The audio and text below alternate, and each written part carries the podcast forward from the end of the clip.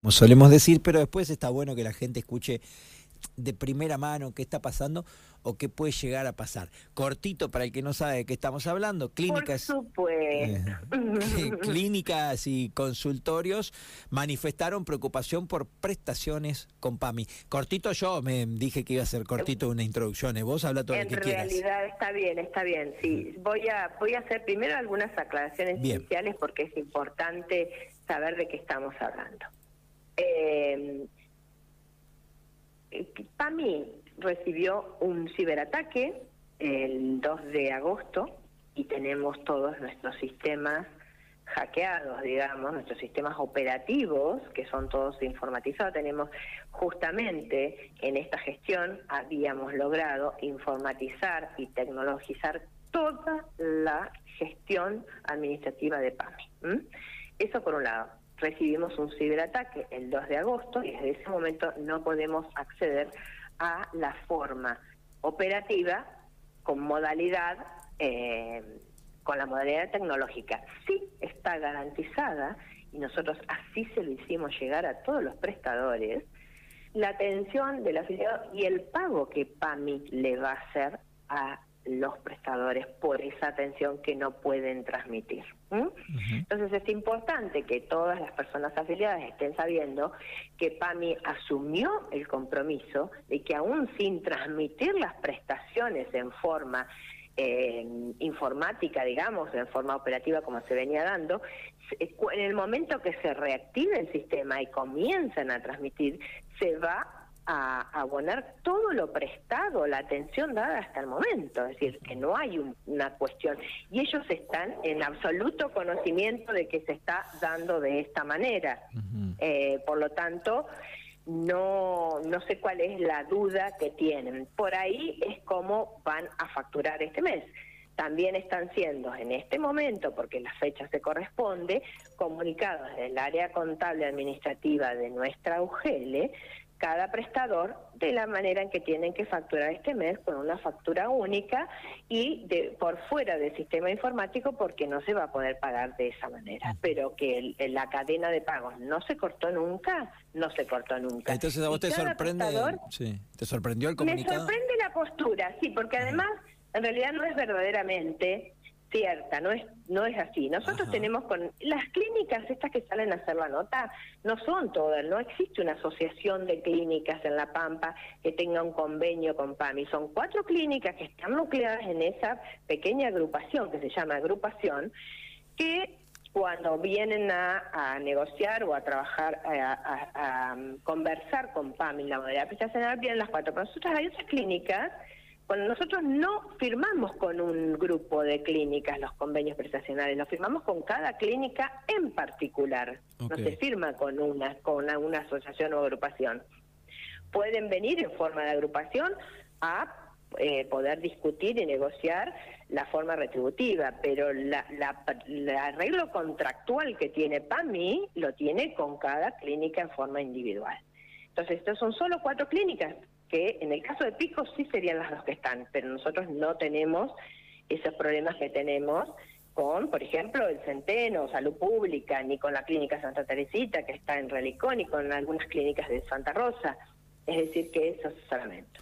O sea, Los el- prestadores el- son prestadores individuales para nosotros. En esta cuestión lo Y que hay un, sí, perdón, hay un retraso o una Sí. demora por esto que estás explicando, pero que en definitiva No hay retraso. Ah, no hay retraso. Ah, Absolutamente había- no hay retraso de pago.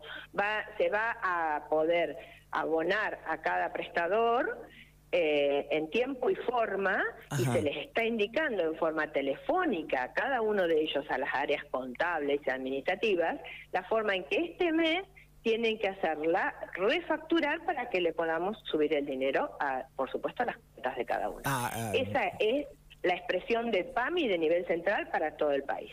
Bien, Y Cecilia, después ellos expresan otra situación, que sí, de esa si quieren hablamos, que es una situación de discriminación. Porque Ah, lo leo, lo leo justamente para que la gente lo entienda. Mira, cortito, yo lo hago cortito. Sí. Un trato diferencial y discriminatorio con respecto a otras instituciones de salud privadas de la provincia, las que fueron invitadas a la firma de un convenio marco de colaboración entre instituciones prestadoras de salud y el PAMI. No solo ello, sino que además accedieron al cobro de un bono extraordinario del 20%. Claro, no es así. Digamos, ahí, están mezclando los conceptos. Primero, está el convenio marco de reciprocidad prestacional, que eso es una cosa y ya los invitamos a firmar y ellos aún no han accedido a la firma. Y por otro lado es el contrato prestacional y el bono, un bono del 20% que sea bueno a todos los prestadores que tuvieran contrato firmado con PAMI en tiempo y forma, contrato formal vigente que se abonó en julio.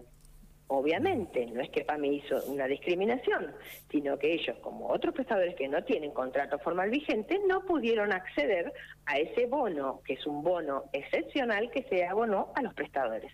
También se los invitó y se les comunicó en tiempo y forma que si ellos eh, tenían interés en, por supuesto, percibir ese bono, que por el por resolución y el artículo 8 de la resolución dice que es el bono se basa en el contrato prestacional, eh, la única forma de pago se les comunicó y si ellos eh, querían, podían acercarse a firmar. Tuvimos reuniones, digamos, todo eso está.